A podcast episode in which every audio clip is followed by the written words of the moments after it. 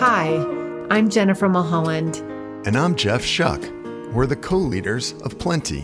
Thanks for joining our podcast, Plenty for Everyone. Each episode, we talk with conscious leaders like you to explore abundance in work and life, fulfillment in head and heart, and ways we can all work together to make this world a better place.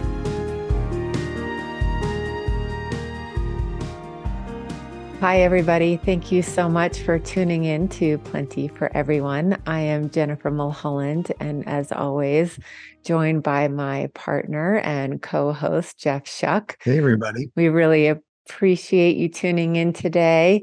And if you are watching online, I kind of look ridiculous because I have a new headset because apparently my voice was too tinny in my office and trying something new, but I kind of feel like I should be uh, jamming out to some tunes right now. You used to be a little reverberant, it was a little boomy.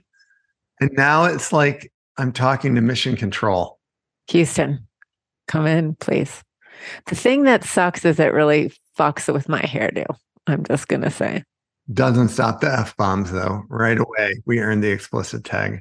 Well, it looks good. It actually looks like, you know, when podcasters get to a certain number of subscribers and they, they start to get more professional. So it looks like you're like part of the podcast royalty now.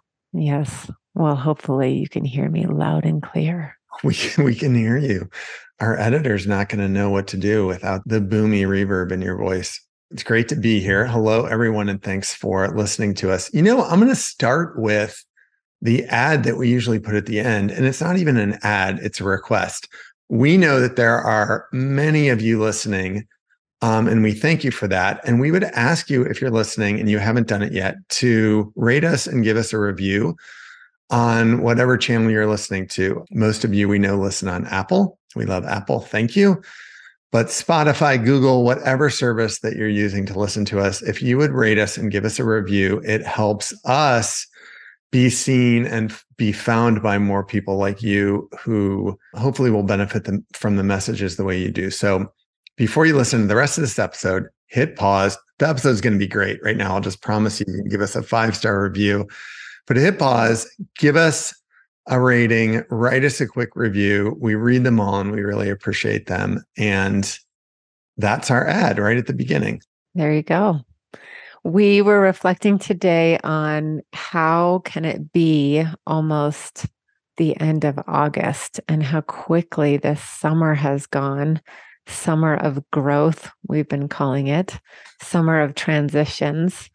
But here in Park City, Utah, it has just been an exquisite week of beautiful, sunny, warm weather with a hint of fall in the evenings and mornings. So it's, I'm just amazed that we, our kids are back in school and fall is just right around the corner and September is here in a couple days. It's crazy. Incredible. And we were talking this morning, we were writing the copy for our newsletter, which here's another ad. If you don't get our newsletter, you can sign up at plentyconsulting.com, click subscribe, and you'll get it regularly. I got lots of ads today. So that's the last one, I promise. But we were talking about the idea of looking forward to fall but also wanting to enjoy the last few weeks of summer and just the duality there in in trying to be a conscious leader and you know look forward with possibility and and hope and excitement and also just enjoy where you're at. And through that conversation jen you brought up something that is really interesting that we wanted to talk about really kind of ripped from your headlines and mine yours and mine about what you've gone through with your family the last couple weeks, taking your son back or taking your son to college for the first time and saying goodbye. And the way that you put it, I thought was beautiful when we were prepping for the episode. You just said, How is it possible? I can feel all these feelings at once. So maybe can we start there? Why don't you share what you were sharing about the story and then we'll unpack that deep well that you're pointing us to? Well, my son began his freshman year at San Diego State University, and I have just been reflecting this past week. So he's one week in, and been in awe and curiosity that I can feel such a range of emotions at the same time from feeling the absence of his presence in my home, the quietness, the cleanliness, as well as the the full joy and freedom that I'm experiencing witnessing the feeling that he's in the right place and that he's chosen the perfect spot for him to be in. And they it's like a wave. They all come at different times, but I've been really remarking in my own journaling and reflection on how could it be that I can feel sadness and longing and joy and happiness in the same breath at the same moment? And I really believe that we are designed to be able to do that. For some of you who have listened to us for a while, know that I'm Libra. I have my sun sign and moon sign in Libra, which is about balance and harmony and justice and peace. And it has been about like balancing the dark and the light and the left and the right. And because I've been wired that way, I think it's been very easy to compartmentalize unconsciously a construct that if I'm feeling sad, there's no room for joy. Or if I'm feeling joy, there's like no room for sadness. And what I am experiencing and allowing myself to feel is this range of emotions at once. And yeah, I don't know. It's just opening up more wholeness. It's opening up more observation and curiosity, like I just mentioned, about how could this be?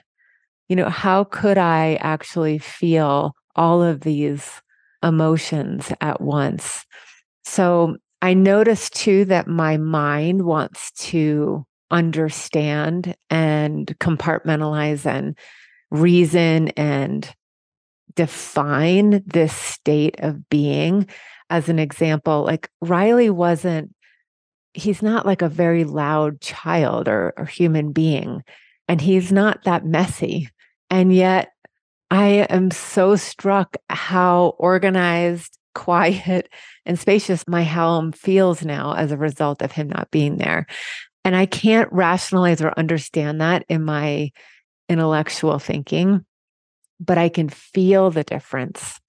And the feeling, I think, what I'm pointing to that I'd love to hear how you're experiencing it too with your son and sons away and in transition as well, is that it's almost like there is more aptitude and more capacity to experience life more richly and wholly when I can allow myself to experience a rainbow of reflections and feelings at the same time without needing to label, judge, feel one thing, then move to the other, justify it, rationalize it, etc. So that's kind of the soup I was wanting to play in today. I love it. I mean, I think this is a really deep well. So a few places to go. The the first place that I'd love to start. And I would say you just nodded to this, but my second oldest son just went to college out on the West Coast, and I live in the Midwest. And my oldest has been at school for, he's a senior now in college, and he just left a couple weeks ago. So we too are dealing with more space at home and missing the noise and being grateful that there aren't dirty dishes everywhere and just like all the mix of characteristics one thing that I, would love to start with, it's kind of more of a, a meta theme, is in places on the podcast or episodes on the podcast in the past, and in some of our retreats, we we try to draw the distinction between conscious leadership that we try to learn and practice and and share and coach on, and positive psychology and how positive psychology can be really helpful. And you and I have both practiced it. And there's times where we need it, right? The idea that I can change my thinking and change how I want to be and feel, and I can choose a positive thought. Well, that's different than kind of conscious leadership of being aware of my thoughts and being accepting of my thoughts and knowing that my thoughts change and knowing that they can't hurt me and knowing that a new you know, a new idea is a new thought away. And I think that's the first kind of undercurrent I hear is there's something that's really helpful about positive psychology, but it only gets you so far in the human condition and the humanity. Like the idea of change and sorrow and death, mortality are built into what it means to be human. And if we try to talk ourselves out of those all the time, we kind of miss out on a lot of the richness that there is. And I'm not saying that it's great to be sad all the time. I'm saying that it's not bad to be sad and that being sad is natural. And so that's not specifically what you're talking about, but the idea that there's a maturity, I think, I guess, in the idea that I can be accepting of all my thoughts and I don't have to talk myself out of them, medicate myself out of them, drink myself out of them, exercise myself out of them. And sometimes I can just look around the house and be like, damn, I miss that my son isn't here anymore. And that's a sign of love and it's a sign of growth and it's a sign of, you know, our own age and all of those things that we deal with. So I think that's my first idea is that I, you always say to people, like, you know, the first step is being aware. And I think just the awareness that I have these multiple feelings says something very rich to me. And the feelings I'm noticing are coming faster, and the wave arc, the wavelength is shorter. So I'm spending less time in the dip of a lower quality thought or a lower quality feeling because our feelings come from our thinking. And I'm really noticing it on the mat. I have become really dedicated and I was about to say addicted to hot yoga sculpt, which has been very surprising for me to discover. And if you don't know what that is, it's in a hot room, it's a 100 degree room and incorporates yoga moves, meditation, weightlifting, cardio, HIIT training, and it's an ass kicker. And I feel so good afterwards. I've sweated out. I've done something hard. I've connected to my mind, my body, and my spirit in the hour. I've had Jen time. I love being on my mat where I can really be embodied with myself and soul. And during that time, my awareness is increasingly noticing the waves of feelings of self talk. You know, I've got this, I can get through this, to just thoughts that come in on different subjects, to sadness. I've cried on my mat already three times this week. And I've laughed and had tears of joy. And it's almost like this up and down experience of that I don't have to hold myself in such care that I have to be so put together or steady or emotive on a certain plane. I don't have to have a reason why I feel a certain way. I can just feel a certain way and know that that feeling will change momentarily. And the feelings I want to hold on to, I can practice holding on to them. I really have noticed that experience on the mat of the range of emotions, the frequency of emotions, the pace of emotions, energy in motion, moving through that helps me feel like I'm alive. I'm so much more alive. And I think that's when I'm reflecting about the transition of my son going to college. It's like I feel more alive in the experience of this range of emotions and not having to hold myself in one place or another or justify it, just allowing it to move through. And if that's happening for me, that's happening for everybody else too. We may not all be aware of it, but it helps me give other people a break when they're in a crappy mood or they may not be as kind or because I need that tender care for myself, knowing that these emotions are going to change quickly. Yeah. And I love what you're talking about, about leaning into what's on offer instead of trying to choreograph it or control it. And that's what I meant about the difference in positive psychology and, you know, conscious being trying to be conscious. And I use the word maturity I'm going to use it again. And I, I hesitate a little bit because it sounds snotty. It sounds like I'm not saying that other people are immature.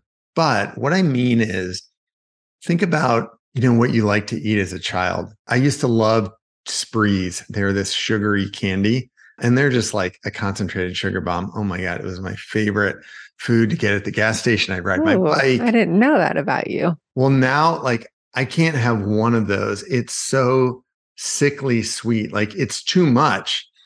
And in the same way, you know, as a kid, think of the movies you used to watch and the stories you used to read and like the good guys always win and the couple always ends up together and all of that and there's still a place for that like i love my sugary treats once in a while i love a happy ending but you know as a kid i used to hate tomatoes. Now i love tomatoes. I used to hate dark dark chocolate. I love dark chocolate. Like great red wine has all these different flavors.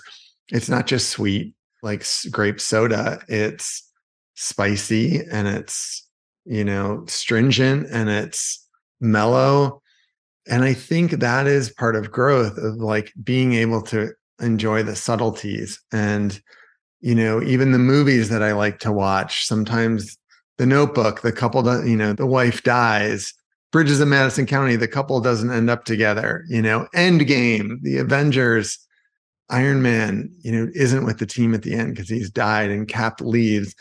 Like that to me is just is more rich. And I think that idea of not it being able to embrace all the flavors, like being able to embrace all of it. And this has not always been easy for me. You know, I've been pretty vocal on the podcast and in our work, and certainly in the book about how difficult it was to navigate my parents' death and how, especially when my dad was killed, it I really needed to control my world for a bit because I just couldn't let it all in. And it finally the dam broke down and it just kind of all came rushing in on me in a in a matter of a few weeks. But what was on the other side of that dam, right? Instead of holding all that emotion in, all of that negative emotion and all of the sorrow and all of the anguish got to mix with the happy parts of my life and the fact that I had young kids, the fact that I had a team of people who wanted to support me, the fact that I had a career that I loved.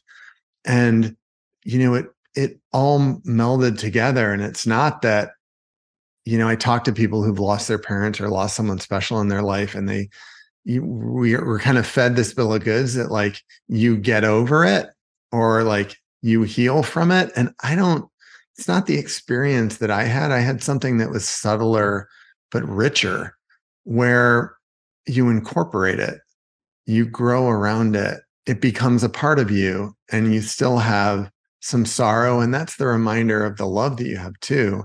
And you can also have laughter and joy. And so that that idea that again, I maturity maybe it sounds like a snotty word, but if we're willing to step into what's there, it's really, of course, it's sad that Riley's not at home anymore. What what parent wouldn't want that? And it's the sign that you did such a great job as a parent that he's not there. And to be able to experience all of that and to not be able to label it, that to me is is the ultimate human experience when we can't even there's not a word for it that it has to be expressed in laughter and crying and frustration. Like that's ultimately how we've been architected. And what I'm reminded of and been really reflective of is your experience is your experience with your parents' loss. It doesn't need to be, and it's not somebody else's experience. There may be common threads that you will never understand unless you go through it. And that's that dance between the commonality and the uniqueness of you. The the commonality of I had no idea what my older friends who was going through college transitions were going through. I kind of was like, get over it. Like you just said to me, like, you did a great job. They're going to fly. Like, you should be so happy for them. Like, which sounds like what you said to me when my. Right. I totally did. I mean, it's that little, that's that voice in the back of my head. And I'm wired as an optimist. And so that comes out of my language anyway. But I had no idea of the sorrow and the sadness and the hole and the, the, courage required to walk through that transition until I'm ha- being asked to go through it myself. And now I have a deeper appreciation and empathy and compassion for what my peers and people who have walked this path before me, other parents, have gone through. And yet, everybody's experience is so unique. My experience with Riley is very different than his family's who his roommate is, you know, or my other friends that are you know, supporting their children going off to college. Like all of our experiences are different because we're uniquely designed in a different way. And so the harmony between those two places, again, can I be strong enough, open enough, whole enough to experience and relate to the commonality and honor the uniqueness of me, of how I process and what has been important to me and what I value and how I've chosen to live my life and lead. And those are all just so uniquely core to ourselves. And I think sometimes from a cultural standpoint and a societal standpoint, when we go through a transition or a loss or a gain, we tend to put on our emotions that we've experienced onto others they should feel that way. They do feel that way. And it's not true. It it may be true, but checking out those placements of assumptions or those placements of the emotions we put on others versus really just owning and witnessing what am I feeling? And can I be in that container of me and expand that container? Can we be open enough and broad enough to experience the emotions, the feelings that are uniquely ours to experience and not just being really aware of owning that for ourselves, staying in that container broadening it so that we're not limiting our experience, but we're expanding into a space that is ours and being really mindful of where we then take that experience and place it on others. I mean, I hear two themes there. The second is something that we ask people to practice at our retreats. And honestly, some people really struggle with this, which is don't solve for other people just try to listen to people and hold space. And it's amazing, I would say, particularly at Lantern, but also at our strategy retreats and our team building retreats.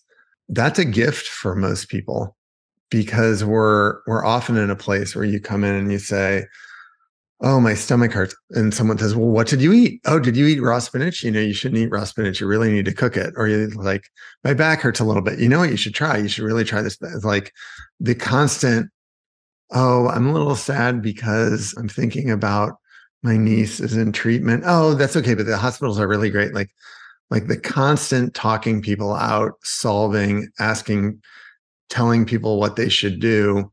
It, I mean, it's just deafening, honestly. And when you're really attuned to it, how much it happens. And we ask people at our retreats when they're in small group to just listen and to just say, tell me more. I hear you. To say again about my experience losing two parents, I really appreciated people who just said, I'm here for you. I'm thinking of you.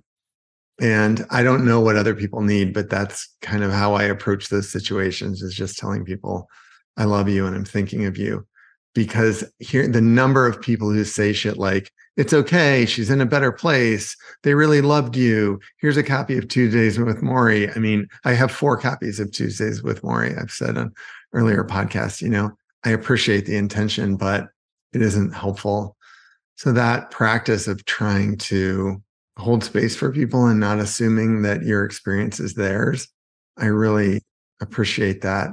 But the other thing I hear that, and I've said this a couple times, but I just want to underline this idea of allowing yourself to be vulnerable to your own emotion and not feeling like your own emotion is going to break you. And there are times when emotion is overwhelming and anxiety, depression can be debilitating, and joy can be paralyzing, honestly, and ecstasy can be paralyzing. But, you know, allowing yourself to see that those are part of you and they're serving you in some way And you don't necessarily have to talk yourself out of those and just allowing yourself to feel in. You know, that's what I heard when you were talking about your space in the mat.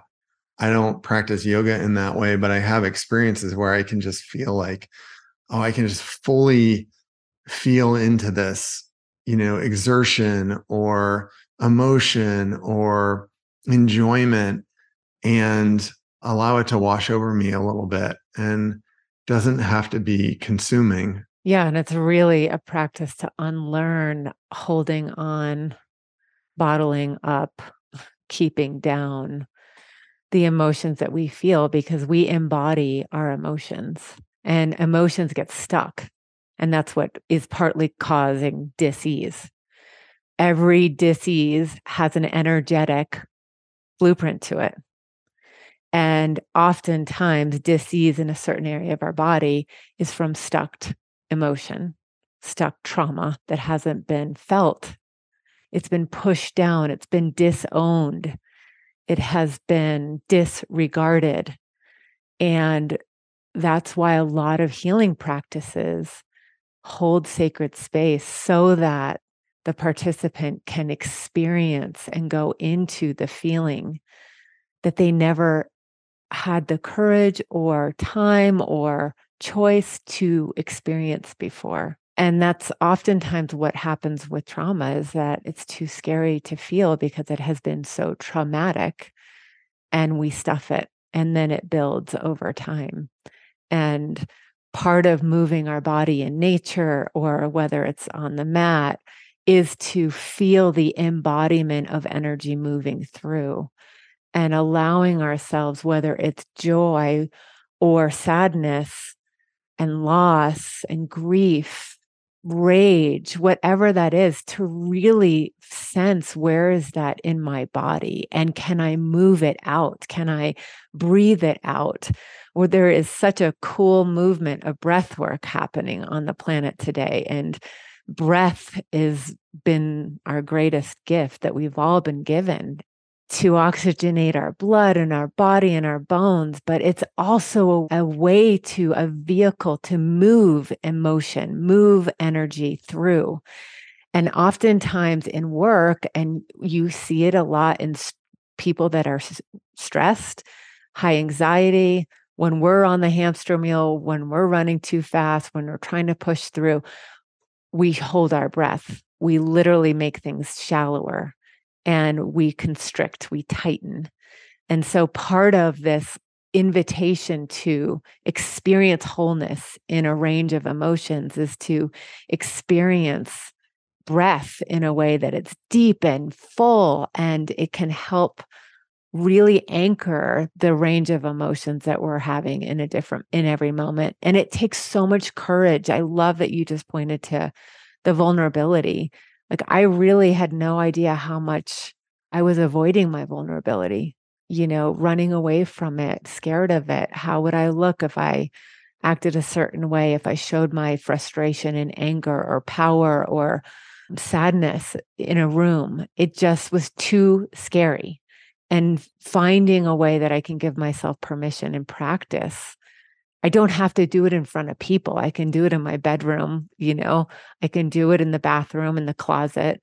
But the important piece of it is to feel it and to really allow it to move through because it will change and it will free whatever we're holding on to. There's a practice I want to point people to that kind of combines two of the themes you talked about, which is the power of breath and then, you know, feeling the full emotion and feeling empathy for others. And it's Tonglen. We I think we've talked about it on the podcast before, which is a Buddhist practice of breathing in the negative emotions and breathing those in, not just for yourself, but for everyone around you who feels it. So I feel my own sorrow and I feel connection with all of those who've lost a child and transforming that into an out breath that can create healing for people. It's a it's a lovely connective practice. I just want to point to.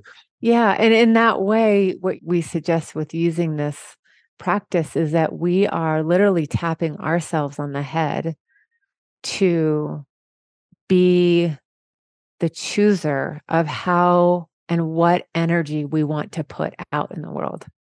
in that moment when we're bringing in negativity and we're sending out positivity, we're bringing in sadness and we're sending out compassionate healing, we become the channelers of the world we seek to have and seek to create. And in that moment, we become the vehicle for which it can happen, one person at a time. I love that.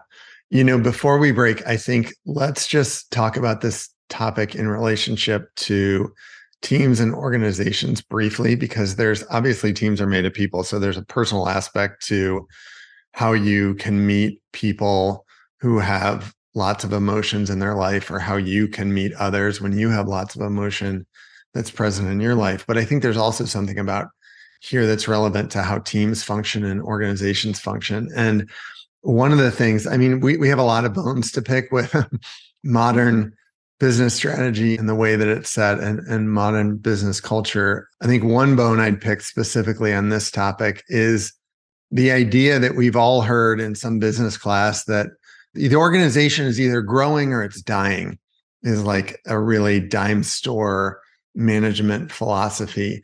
And there's nothing that could be further from the truth. I mean, it, it, we've talked about this a lot, but look at a tree in December versus in June, and it will counter that idea that the growth is perfectly linear and then at the end of growth is death. It's actually not how most of the world works. And it's certainly not how the natural wor- world works. And there are times that we've worked with teams that the only thing in their way is nobody's been able to openly talk about what's discouraging, what's frustrating, what's stressful. You know, it needs to be this constant cheerleading all the time and only positive emotions are allowed. And anyone who's, you know, remotely has a constructive criticism is dismissed as being insubordinate. That's not how constructive great cultures work. I mean, that's not how teams work. If you go into a locker room, highly effective teams are highly accountable to one another. And there's lots of negatives that are talked about so that people can move forward in a constructive way.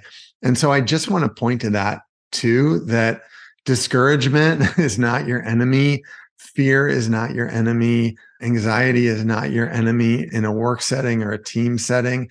And actually spending a little bit of time when you set goals to talk with people about what are the obstacles to this? Where does this, do you feel tightness in your chest about this? Why? are we in our own way here you know wow what's been discouraging this month right instead of feeling like as a leader you constantly need to give the powerful you know motivational speech sometimes listening and creating space for people to talk about what isn't working is the best way to lead. I wonder what you'd say to that, Jen. Yeah, I think, you know, as a conscious leader, somebody who is aware, aligned, and intentional, for ourselves and for the people that we lead, I would say, especially as it relates to teams, is notice. Notice the feeling. Notice the feeling of your employees and of the people in the room, of your board. And if appropriate, check it out. Ask, listen. You can ask a question of what would be helpful. I notice that you feel to me more discouraged today, would you like to share what's happening? Share what you're observing if it's appropriate. Ask the other person or team what is needed. I'm always reflective and it's so much harder because I'm just been wired to be a coach my whole life. So I don't do this well all the time. But I always recall, and I think I have to share this on previous episodes. My a great practice my mom shared with me from somebody she learned it from was, you know, just try for a day to not share unless you're asked in your family, in your environment. Just notice. And it's amazing how it, it cues you to how much you share and how much you try and lift people up or fix people's problems or insert yourself when it's not needed and not asked. So I think part of it is bringing more awareness to the feeling in the room, checking it out, asking questions. And then when it's your time to share, being really attuned to is it appropriate to share? Is it needed?